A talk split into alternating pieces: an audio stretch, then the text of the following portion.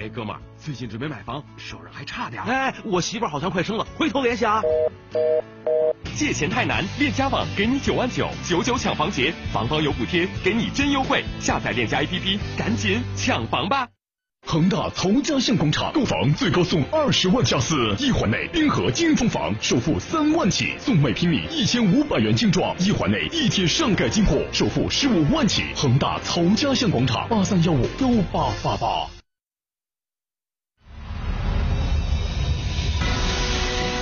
每时每刻新新闻，四川新闻频率 FM 一零六点一。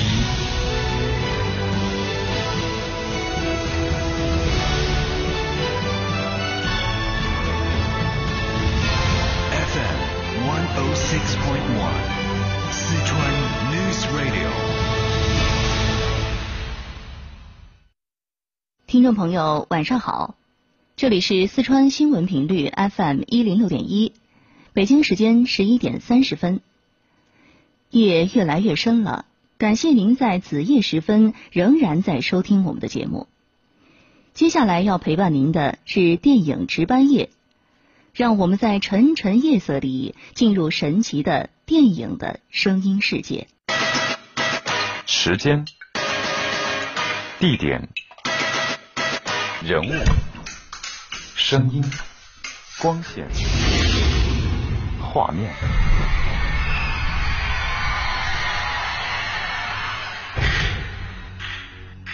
一动一静，声光点。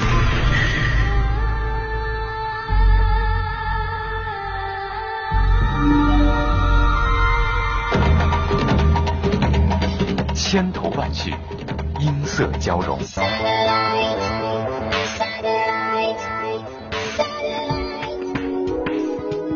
夜间声音杂志，电影值班夜。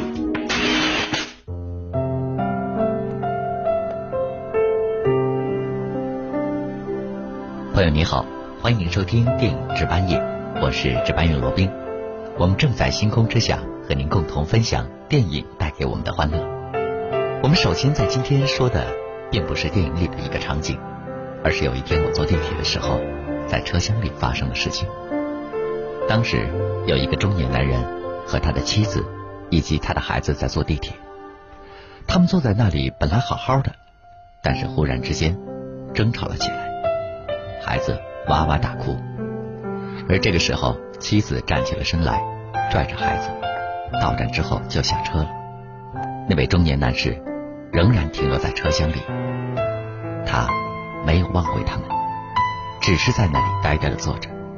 按照道理，当时在这么多人的注视之下，他应该很尴尬，但是我们从他的身上看不出尴尬的一些身体语言，他只是那么疲倦的坐着。没错，疲倦。我想，每天我们生活在这个都市里，身体总会疲倦的。但是心灵真的不能疲倦，精力旺盛的身体像一朵玫瑰，它鲜艳夺目，美丽异常。而在身体疲倦的时候，这又是一种什么样的滋味？如果用一种比喻来形容一下，它是不是樱桃的滋味？这也是一个著名的导演阿巴斯他拍摄的一部探讨中年人情感的影片，在百年一瞬间里。我们就为大家找到这部伊朗影片《樱桃的滋味》。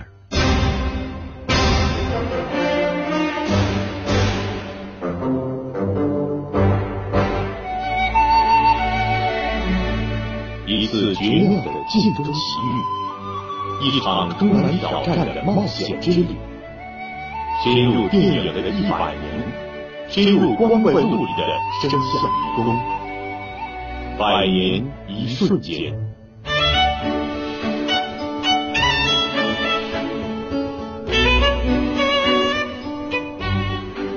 樱桃的滋味讲述的是这样一个故事：巴迪先生是一位厌倦了生命的中年男人，他想自杀，但是必须在自杀前找到一个愿意将他埋葬的人。如果这人答应了巴迪先生的请求，那么巴迪先生就会送他一大笔钱。巴迪开着汽车，先后邀请了几个人搭乘他的车，并向那些人提出了上述的要求，然而都遭到了拒绝。最后，他遇到了一位在博物馆工作的老人。这位历经沧桑的老人向巴蒂先生讲述了自己的一段经历。原来，老人年轻的时候也曾有过轻生的念头，但就在准备上吊的那一刻，他看到了喷薄而出的红日，看到了欢乐的孩子，尝到了甘甜的樱桃。他理解了生命的意义。听完这些话，巴蒂先生似有所悟。 اما اگه جواب داد این بیستابیل خاک که اینجاست میرزی روی من پول تو هم اونجاست همین آقا تو را به خودم اول سرجام ما حال این کارا نیستم پول شدن هم نخواستیم ببرم ببین پسر جون من که نمیخوام برای دردسر درست کنم که بابا دردسر چی دردسر ما میفهمیم اصلا باید دیر میشه خود با داره ما خیلی بریم ما حالا این کار اصلا نیستیم این کار نیستی یعنی چی یعنی بیستابیل خاک رو نمیتونی بریزی اینجا رو این چاده 就像阿巴斯其他的影片一样，樱桃的滋味呢，也以叙事上的重复结构为依据。 片中反复出现了巴蒂先生开着汽车在德黑兰附近的山路上行进的镜头，并且构建在一系列特写镜头之上。他们不时的被长镜头打断，然而对白也一样的平淡。导演利用了观众的好奇心，总想知道主人公为什么要自杀，结局究竟如何。但是影片的结尾只告诉我们，观众只不过是在看电影而已。最后，我们看懂了吗？实际上，看懂了影片，也就真正体会了一次思考人生的过程。思考人生，有的时候是需要用音乐伴随的。好了，音乐出现，让我们静静的想一想。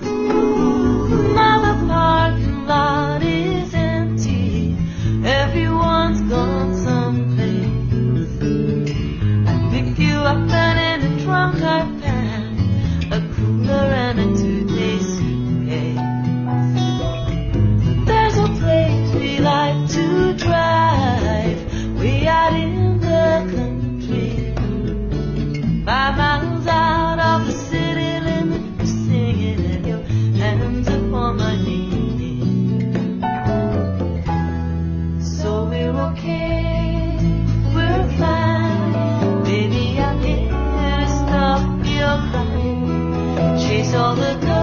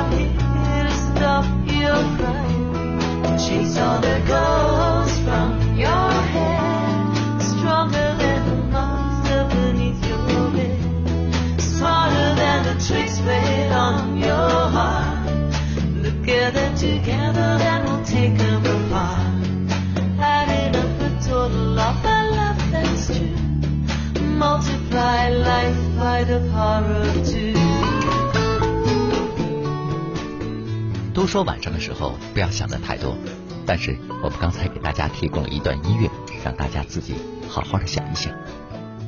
而有的人呢，却是一生都在进行思想，他们的思想化为电影的语言，出现在我们的面前。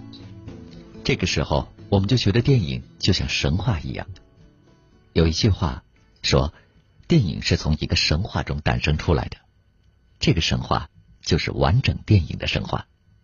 而说这话的人，就是一个对电影有着影响力的人，他叫安德烈·巴赞。仰望星空，他们本该思考另外的人生。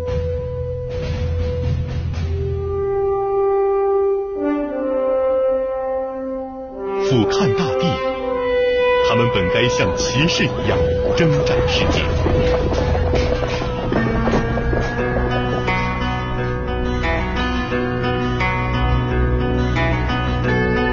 而他们投身于机器制造的虚幻光影。电影影响力，百位人物倾情银幕的传奇。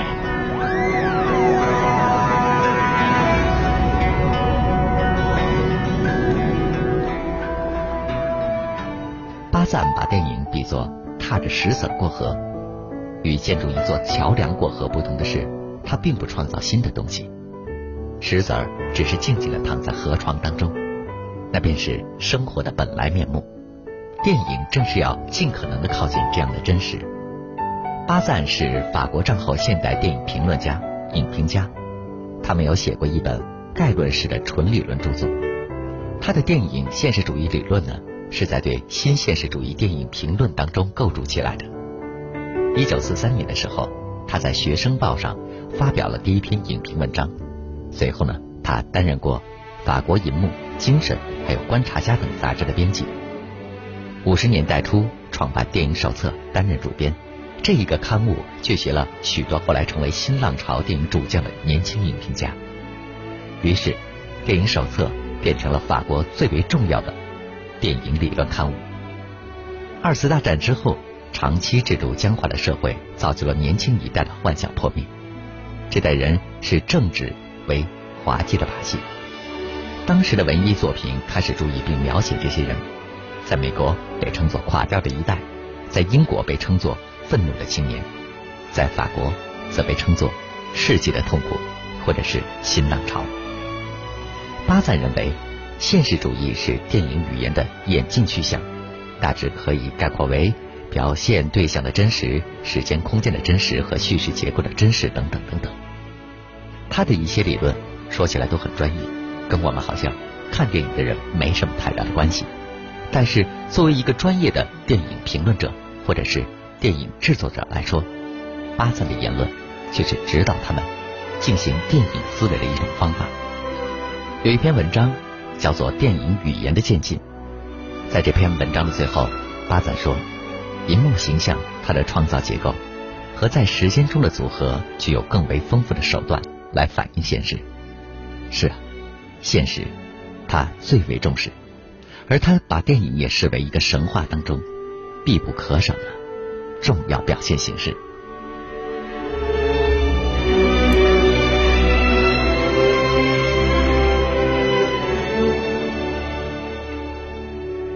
刚才为您介绍的这个人叫做安德烈巴赞，他是一个著名的影评家，我们。普通人看电影大概看不了这么专业，只是觉得人物好不好看，故事动不动人，这就足够。而下面我们要出现的电影录音剪辑，是不是你也会觉得喜欢呢？这是出现在银幕张曼玉这个专辑当中。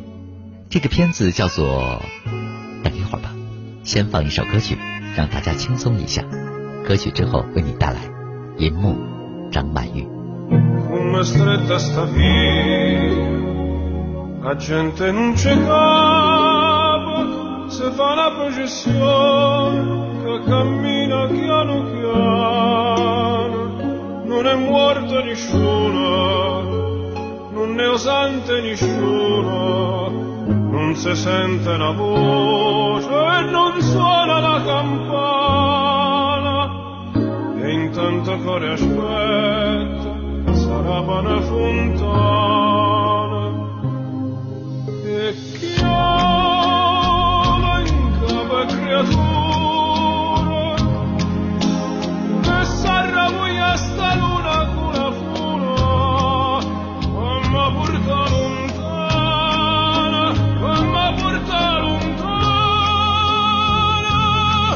A cielo che cielo non si fa mai scuro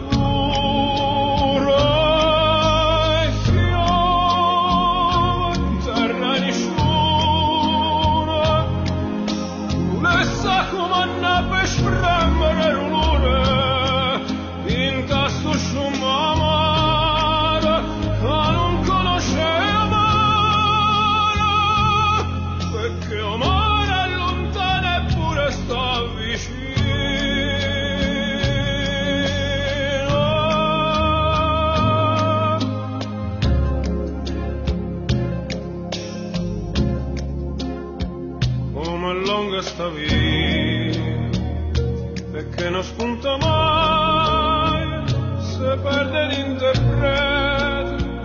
e se carta rabugliata sotto le vere mura la s'arrampa che giura e gli stemma riorna e serate senza pane. E intanto cuore aspetta sarà pane fontana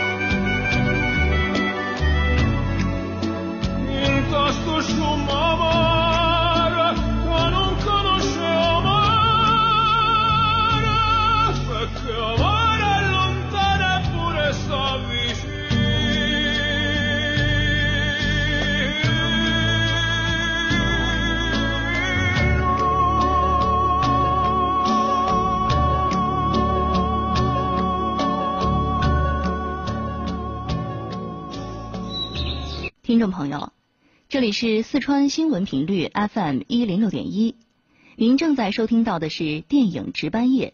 稍后，请您继续锁定收听。露台比房间多，花园比屋子大，红包比首付多。豪雅倾城二期新品一百平小联排，五百五十一万达乐园旁，全球豪雅饭店服务，一波大胆的小联排等待认领，八幺三零六六六六。挑战永无止境，大促一战到底。九月三至五日，富森美家居南北四店，家具、建材、软装一百大全程买断价，三千品牌全场盛会。九月大促一战到底，富森美家居。恒大曹家巷广场购房最高送二十万加四，一环内滨河精装房首付三万起，送每平米一千五百元精装；一环内一天上盖金铺首付十五万起。恒大曹家巷广场八三幺五幺八八八。这个夏天，二零一五第十八届成都国际车展重装登场。九月五日至十三日，世纪城新会展中心车市盛宴，引爆夏日激情。即日起，搜索关注微信公众号“成都国际车展”，抢车展电子门票，享九五折优惠。展期凭二维码门票，从专属电子门票入口直接入场。二零一五成都国际车展全新升级，给你不一样的体验。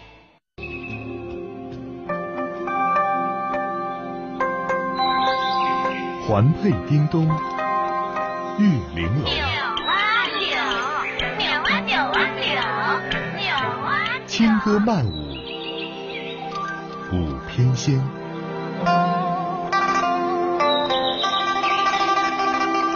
挥洒自如，张弛有序。我去五星级酒店呢，人家跟我说英文。One day we were in that corner, copying each other's homework, 银幕.张曼玉向您展示花样风采。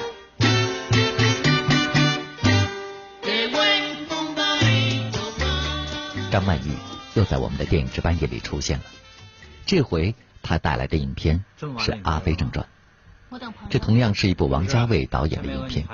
在这部影片当中，同样都是明星荟萃。男主角是张国荣，他扮演的旭仔是六十年代的一个反叛青年，渴望高飞，却只做着风流浪子。一天，他借着买汽水的关系，来认识了由张曼玉扮演的苏丽珍。最后呢，当张曼玉要求和他结婚的时候，他便和他分手了。在这之后，他又邂逅了女郎刘嘉玲，用耳环来诱她返家。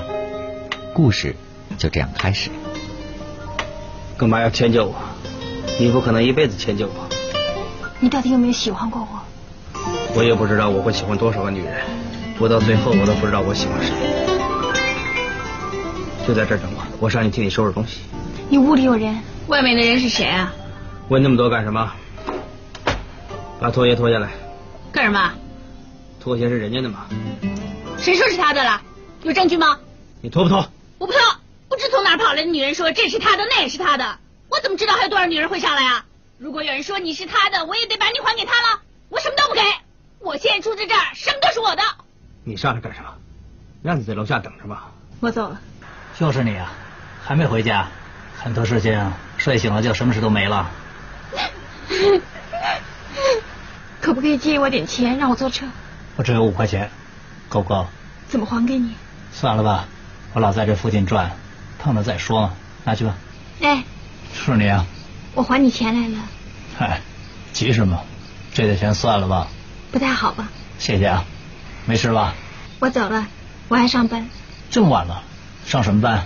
我在南华会做，今天晚上有球赛，我要去卖票。哦，那么以后我看足球可以免费了。我以前很喜欢看球赛的，不过现在没时间。以后你想看球赛，不用买票，来找我，我请你。谢谢你啊，再见，可以陪我谈谈吗？你跟你男朋友的事我帮不了你的。我只想谈一会儿，你没朋友吗？我不想别人知道。那要跟我说。如果我不，我不是想走到这儿来的，我说过绝不再回到这里来的。我再回来一定会恨我自己的。我不想这样，你帮帮我。你这样下去不行的。过了今天晚上我就没事了。你老是说过了今天晚上，你昨天晚上怎么过的？如果你过了昨晚，今晚就不会在这儿了。做人呢，一是一，二是二。你要真没他不行呢，你就上楼去告诉他说你没有他不行，不然的话，你就从这分钟起当不认识他。你别提这一分钟，我从前以为一分钟过得很快，其实也可以过得很慢。有个人曾经指着手表对我说，他说会因为那一分钟而永远记着我，但是我觉得很好听。但我现在看着钟，我就告诉自己，由这一分钟开始，而忘记这个人。我小时候在澳门很希望坐电车，我记得我表姐每次回来，我都要问她什么时候带我去香港。你表姐是香港人，不是，不过她很小在香港读书，她很能干，刚一毕业就在洋行找到工作，她男朋友也不错，他们快结婚了。不是每个人都是这样的。做人千万别比较。我以前老觉得自己穷，上学的时候，别的同学每年都有新校服穿，可我穿来穿去就只那一套。在那个时候，我觉得我很穷。你为什么要单挺？您刚才收听到的我本来是电影录音剪辑《阿飞正传在这部影片当中，可以说是明星荟萃。张曼玉的出演只是占据了整部影片的一小部分，但是我们仍然发现了她的光彩。她在这么多的明星当中熠熠生辉。是啊，生活在电影里和生活在现实里到底有什么不同呢？我们普通人没法去演电影，但是我们可以想象。今天电影值班夜就到这里了。平常的时候，罗宾总是要祝你晚安，但在今天要送你另外一句话。这句话是安德烈巴赞说的。他说：“生活在电影这面明镜中，看上去就像一首诗一样。”好了，朋友再见吧。再见到你已经是很久以后的事。突然间，过去所有的画面也都再重播一次。乌黑的头发，白色的 T 恤，还是我当初喜欢你的样子。时间模糊了我原来准备好的解释。多年的误会一直陪伴着我们剩下的日子。必要的时候，悲伤的时候，提醒着我假装坚强的样子。说再见，说再见，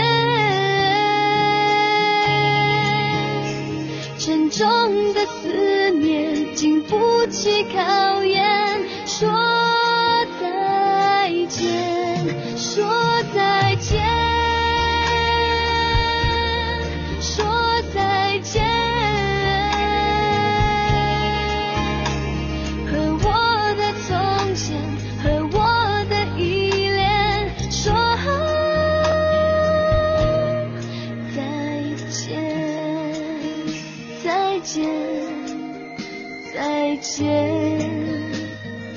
说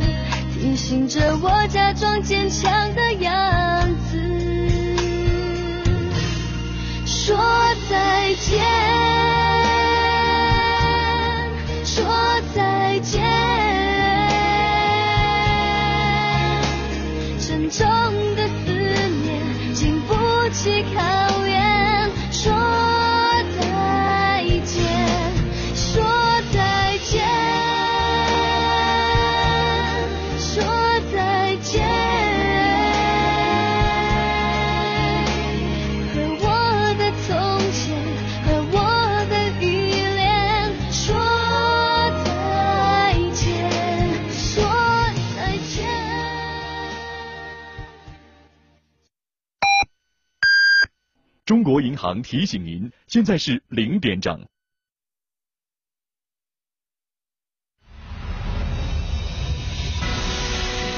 每时每刻新新闻，四川新闻频率，FM 一零六点一。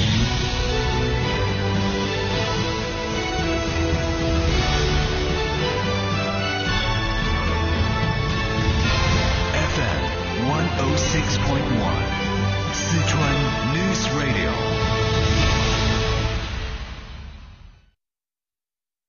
听众朋友，晚上好，这里是四川新闻频率 FM 一零六点一，北京时间零点，接下来为您播出的是晚星话传奇，欢迎您锁定收听。看古今中外，说喜怒哀乐，讲悲欢离合，道世间百态，晚星画传奇。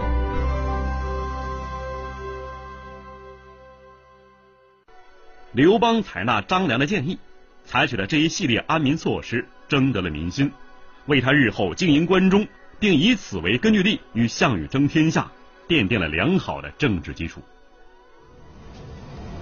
公元前二百零六年二月，项羽率诸侯兵抵达函谷关，刘邦命令守军紧闭关门，阻止诸侯兵进关。项羽得知刘邦已经攻下咸阳，是十分恼怒。正赶上刘邦部下曹无伤密告项羽说呀，沛公要在关中称王。项羽立即命令英布督军强攻。同年十二月，项羽大军攻破函谷关，进入新丰、鸿门，要与刘邦决一死战。幸亏项羽的叔父项伯与张良啊曾有旧交，在项羽大军决定进攻刘邦的前夜。项伯是悄悄骑马来到刘邦军中私见张良，把消息告诉了张良，并邀他是一同潜逃啊。张良却说：“我奉韩王之命，命沛公入关，而今沛公身处危难之中，我悄悄逃走是不合道义的，我必须去向他辞行再走。”随即，张良来到刘邦的营帐之中，把项伯所说的一五一十的告诉了刘邦。刘邦是大惊失色呀，忙问张良：“这可怎么办呢？”张良没有直接回答，反问刘邦：“您估计我们的军队能抵挡住项羽的进攻吗？”刘邦有气无力的说：“ 确实不能，可这事已至此，又怎么办呢？”张良一想，当务之急是打消项羽对刘邦的疑虑，使他是放弃进攻刘邦的计划。而要达到这一目的，项伯是个关键人物。审时度势，张良给刘邦啊出了一个釜底抽薪的主意，请您去告诉项伯，说您呐不敢背叛项王。刘邦问呐，项伯和你谁年纪大？张良说，项伯长我几岁。于是刘邦对张良说，你替我把项伯请进来，我要像对待兄长一样对待他。张良出去，再三邀请项伯是入帐见刘邦啊。项伯进帐之后，刘邦亲自为项伯斟酒祝寿，并结为了儿女亲家。当项伯呀酒酣耳热之时，刘邦委屈的说：“我入关以后是秋毫无犯，吏民都造册入籍啊，府库财产严加封存，专门等待项将军来接收啊。”之所以派将士把守函谷关，是为了防止其他盗贼窜入，以防备有非常的变故发生啊！我守在这里头，日夜盼望项将军到来，怎么敢反叛呢？请您千千万万万万千千呐，向项将军转达我的心意啊！我绝不敢背弃将军大德的。这一席话说的项伯信以为真，便交代刘邦。明天一定要早一点亲自来向项羽请罪。项伯是连夜驰回鸿门，把刘邦的话都转告给了项羽，并且是百般疏通，使原本已经剑拔弩张的局势啊有所缓解了。到这时候，亲赴鸿门已势在必行。刘邦明知此去啊如虎口做客，危机四伏，但是又不能不去。这是前后为难呢。张良是知己知彼，精辟的向刘邦分析了项羽其人，决心深入虎穴，谨慎而灵活的保护刘邦的安全。第二天，刘邦仅带着张良、樊哙和百余名从骑来到楚营。刘邦一见项羽啊，忙上前说道：“臣与将军合力攻秦，将军占河北，我占河南。不料我侥幸先入关破秦，得以在此复见将军。今有小人进谗，致使将军以我结怨呐。”项羽见刘邦只带百余名从骑前来赴宴，而且是一副谦恭委屈的样子，不禁动了妇人之仁，脱口说道：“嗨，这都是沛公的左司马曹无伤告诉我的，说你要在关中称王，令子婴为相，不然我何至于如此呢？”刘邦是先入为主，努力从精神上压倒对方。项羽呢，自知刘邦依楚王约。先行入关，并无非分之处，自己对刘邦如此这般，倒有违约之嫌呢，顿觉有些理屈词穷。项羽款留刘邦来会饮，席间，项羽的谋臣范增曾数次举目示意项羽，又再三举起所佩玉珏，暗示他呀速下决断，杀死刘邦。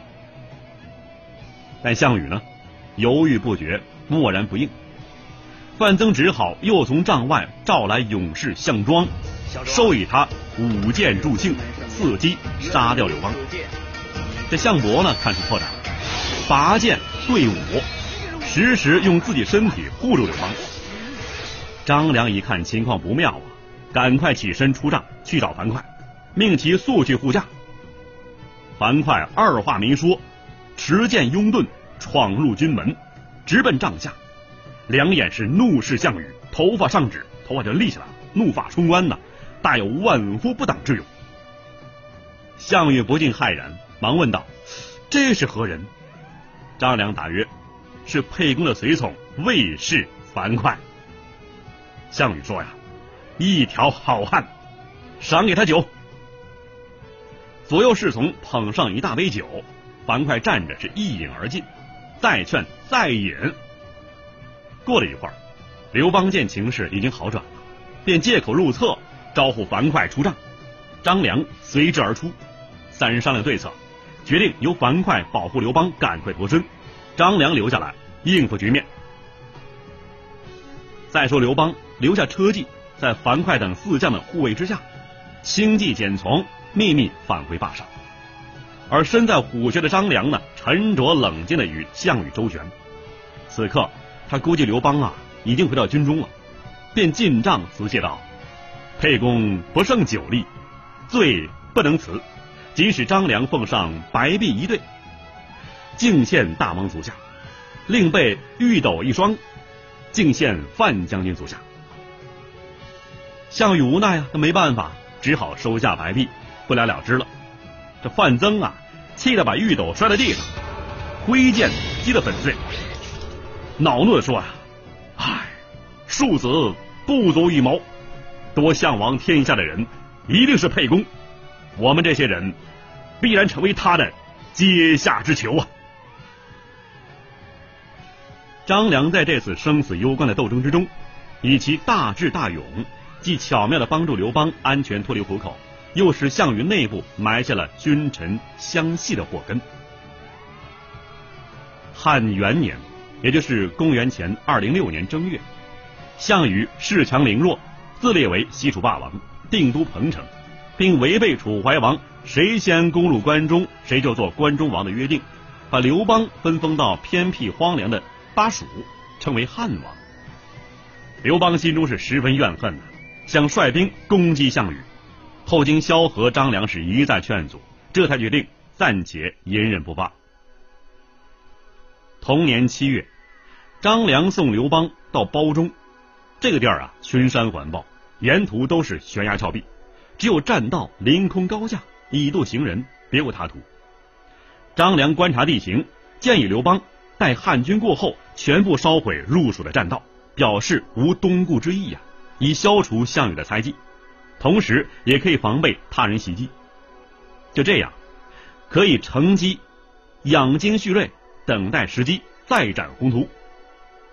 刘邦啊是依计而行，烧掉了沿途的栈道。张良此计可谓是用心良苦，他为刘邦的巩固发展和日后东进取得了重要的保证。刘邦入汉中之后，励精图治，积极修整。同年八月，刘邦用大将韩信之谋，避开章邯的正面防御，乘机从故道暗度陈仓，从侧面出其不意的打败了章邯，一举平定三秦，夺取了关中宝地。一个明烧，一个暗度，章韩携手，珠联璧合，成为历史上一段脍炙人口的佳话。什么是传奇？他说：“您传，越传越神，传着传着，这事儿就齐了。”这里是晚星话传奇，欢迎您继续收听。继续收听。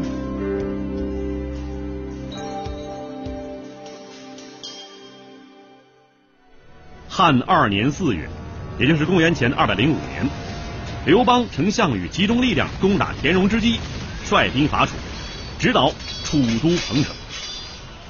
攻占彭城以后啊，刘邦为了轻而易举取得的胜利冲昏了头脑，不但没有采取恰当政治经济措施安抚此地、赢得人心，反而是恶习复发，得意忘形之余是大肆收集财宝美女，整日置酒宴会。结果呢，给项羽回军解救赢得了时机。项羽闻知彭城失陷呢，立即亲率三万大兵从小路火速赶回，急救彭城。刘邦数十万乌合之师难以协调指挥，连粮饷都筹备不齐，所以一经激战便惨遭失败，几乎是全军覆没。至此啊，许多诸侯王又是望风转舵，纷纷背汉向楚。刘邦丢下老父亲、妻子、儿女，只带张良数十骑，狼狈出逃。军事上再度遭受重大挫折，大好的形势又逆转了。刘邦狼狈逃至下邑，惊魂未定，心灰意冷，万念俱灰。在这个地方兵败危亡之际，又是张良啊匠心独运。在此兵危将亡之际，在此兵败危亡之际。又是张良匠心独运，为刘邦想出了一个利用矛盾联兵破楚的策略，为刘邦想出一个利用矛盾联兵破楚的良策。他说呀，九江王英布是楚国的猛将，与项羽有隙。彭城之战，项羽令其相助，他却按兵不动。项羽对他颇有怨恨。彭越因项羽分封诸侯的时候没有受封，早对项羽怀有不满。这二人可以利用。另外呢，汉王手下的将领只有韩信可以托谋大事，独当一面。大王啊，如果能用好这三个人，那么楚可破也。这就是著名的下邑之谋。下邑之谋虽然不是全面的战略计划，但是它构成了刘邦关于楚汉战争计划的重要内容。正是在张良的谋划之下。一个内外联合攻击项羽的军事联盟终于形成了。这个联盟呢，扭转了楚汉战争的局势，使刘邦由战略防御转为战略进攻。事实证明，张良的下意之谋深谋远虑，最后兵围垓下打败项羽，主要依靠的正是这三支军事力量。当刘邦被项羽围困在荥阳的时候啊，韩信却在北路上顺利进军的。可以说是势如破竹。他先是平定了魏、代、赵、燕，接着又占据了齐国的故土，欲自立为齐王。于是呢，遣人禀告刘邦求封，就说呀：“齐人狡诈多变，反复无常，南边呢又与楚相邻，如果不设王，就难以镇抚齐地。愿能允许我为假齐王，就是代理齐王啊。”刘邦一听啊。不由得是怒气上冲，当着使臣的面破口大骂：“我久困于此，朝夕望他前来助我，想不到他竟要自立为王。”当时啊，陈平正坐在刘邦的旁边。陈平与张良清醒的认识到，韩信的项背对楚汉战争的胜负举足轻重。况且呢，韩信远在齐地自立为王，刘邦呢鞭长莫及，根本是无力阻止。于是陈平是连忙在暗下轻轻的踩了他一脚。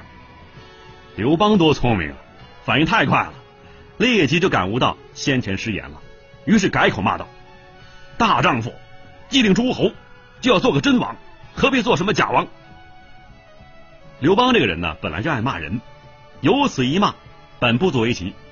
况且是先后啊，衔接非常紧，很自然，天衣无缝，竟然没有露出半点破绽。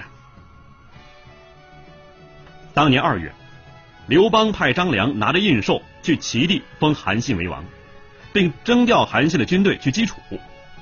受印齐王虽然是刘邦对韩信的暂时妥协，但是这个顺水人情和权宜之计，居然笼络住了韩信，成功的解决了汉内部的权位矛盾。赢得了楚汉天平上的一个关键砝码。汉高祖四年，也就是公元前二百零三年，汉对楚已经逐渐形成合围之势，双方商定以鸿沟为界，中分天下。项羽如约拔营东归，刘邦呢也欲引兵西归汉中。在这重大的转折之际啊，张良以一个政治谋略家的深邃眼光。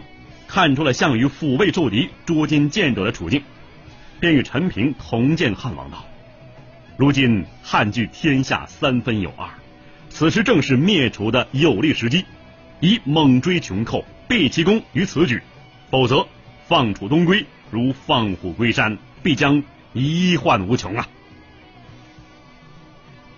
刘邦采纳了张良的意见，亲率大军追击项羽，并令韩信、彭越合围项羽。刘邦率大军追击楚军至固陵，却迟迟没有等来韩信、彭越所率的援兵，结果又败了。刘邦躲在固陵的壁垒之中啊，不胜焦躁，便问身旁的张良：“那他们为什么没有如期来援呢？”这时候啊，张良对韩彭的心思早已经是了然于胸了，对应之策已思谋成熟。见刘邦询问，忙答道：“楚兵即将灭亡。”韩信、彭越虽已受封为王，却没有确定疆域。二人此次不来赴约，原因呢，正在于此。陛下若能与之共分天下，当可力招二将啊！刘邦一心要解燃眉之急，便依张良妙计，把陈地以东至沿海的地盘划归齐王韩信，把睢阳以北至古城的地盘划给梁王彭越。两个月之后。韩彭果然是派兵来援呢。汉军各路兵马陆续汇聚垓下，韩信用十面埋伏之计兵围项羽于垓下，继而又用了四面楚歌之计瓦解了敌兵士气，终于打败项羽，破其别姬自刎。至此，长达四年之久的楚汉战争以刘邦的彻底胜利而告终。汉五年二月，刘邦正式即帝位，史称汉高祖。同年五月，汉高祖在洛阳南宫举行庆功大典，大宴群臣。席间呢，觥筹交错，群臣共饮，刘邦显得是特别高兴。当论及楚所以失天下，汉所以得天下时，刘邦道出其中的关键在于并用三杰：萧何、张良、韩信。他语中盛赞张良啊。夫运筹帷幄之中，决胜千里之外，吾不如此防也。汉六年正月，刘邦大封包括张良在内的二十多位功臣，其余未受封的人呢，则是议论纷纷，争论不休。有一天，刘邦在洛阳南宫，从阁道上看见诸将三三五五的，他坐在沙土上是窃窃私语，就询问张良啊，他们在议论什么？张良是故意危言耸听。他们呢？他们在商议谋反。刘邦大吃一惊啊，忙问：“天下初定，他们何故又要谋反？”张良答道：“您起自布衣百姓，是利用了这些人才争得天下的。现在您做了天子，可是受封的都是您平时喜欢的人呐，而诛杀的都是您平时所仇恨的人。现在朝廷之中啊，正在统计战功。如果所有的人都分封，天下的土地毕竟有限嘛。”这些人怕您呐，不能够封赏他们，又怕您追究他们平常的过失，最后会被杀，因此聚在一起商量造反。刘邦忙问呢，那该怎么办呢？张良问道：“您平时最恨的，而且为群臣共知的人是谁啊？”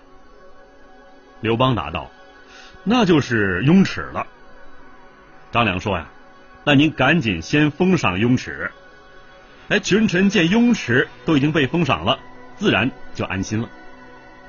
于是刘邦是摆设酒宴，欢宴群臣，并且当场封雍齿为什么什么侯，还催促丞相、御史们赶紧啊定动行封。群臣见状，皆大欢喜，纷纷议论道：“像雍齿那样的人都能够封侯，我们就更不用忧愁了。”张良此举不仅纠正了刘邦的任人唯亲、徇私行赏的弊端，而且轻而易举的缓和了矛盾，避免了一场可能发生的动乱。他这种安一筹而坚定人心的权术，也常常为后世政客们如法炮制。张良啊，本来就体弱多病，自从汉高祖入都关中，天下初定，他便是托辞多病，闭门不出。随着刘邦的皇位逐渐稳固，张良逐渐的从帝者师退居帝者宾的地位，遵循着可有可无、时尽时止的处事原则。在汉初刘邦歼灭异姓王的残酷斗争之中，张良是极少参与谋划。在西汉皇室的明争暗斗之中，张良也恪守着叔不兼亲的遗训。看到汉朝政权是日益巩固，国家大事有人筹划。自己为韩报仇强秦的政治目的和封万户为列侯的个人目标已经达到了，一生夙愿基本满足了，再加上自己啊身缠病魔，体弱多疾，又目睹彭越、韩信等有功之臣的悲惨结局，联想范蠡、文种、星月之后的或逃或死，深悟狡兔死，走狗烹，飞鸟尽，良弓藏，敌国破，谋臣亡的哲理，惧怕既得利益的赋诗。更害怕韩信等人的命运落到自己头上，张良乃自请告退，摒弃人间万事，专心修道养精，重信黄老之学，静居行气，欲轻身成仙呢。但吕后啊感得张良，劝他勿自苦。张良最后呢还是没有听从吕后的劝告，仍旧赴人间烟火。张良的故事啊一直以来有些神秘色彩，不知从何而来，不知。从何而终？那个神乎其神的张良捡鞋的兵法的故事啊，我们还是略过吧。在刺秦未果之后的十二年里，张良发生了不少事。最大的一件事情就是遇到刘邦。岁月的积淀也好，刘邦那能忍不能忍之事的性格也好，昔日的愤青啊，已经彻底发生变化。我们就看鸿门宴上，表面是项羽、刘邦勾心斗角，其实是范增、张良两人在博弈。张良的第一步棋就很意外，他主动让步，放弃先手，让刘邦一进门就跪了，一副好委屈的样子。这一跪，把项羽的怒气、杀气跪没了。吃完了，刘邦啊一抹嘴先跑路了。又是张良捧着一堆玉器来打圆场，气得范增直骂呀。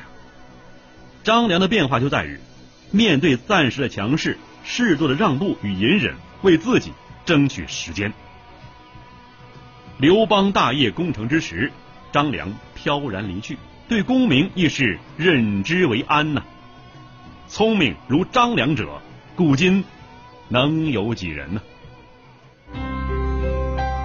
看古今中外，说喜怒哀乐，讲悲欢离合，道世间百态，晚星画传奇。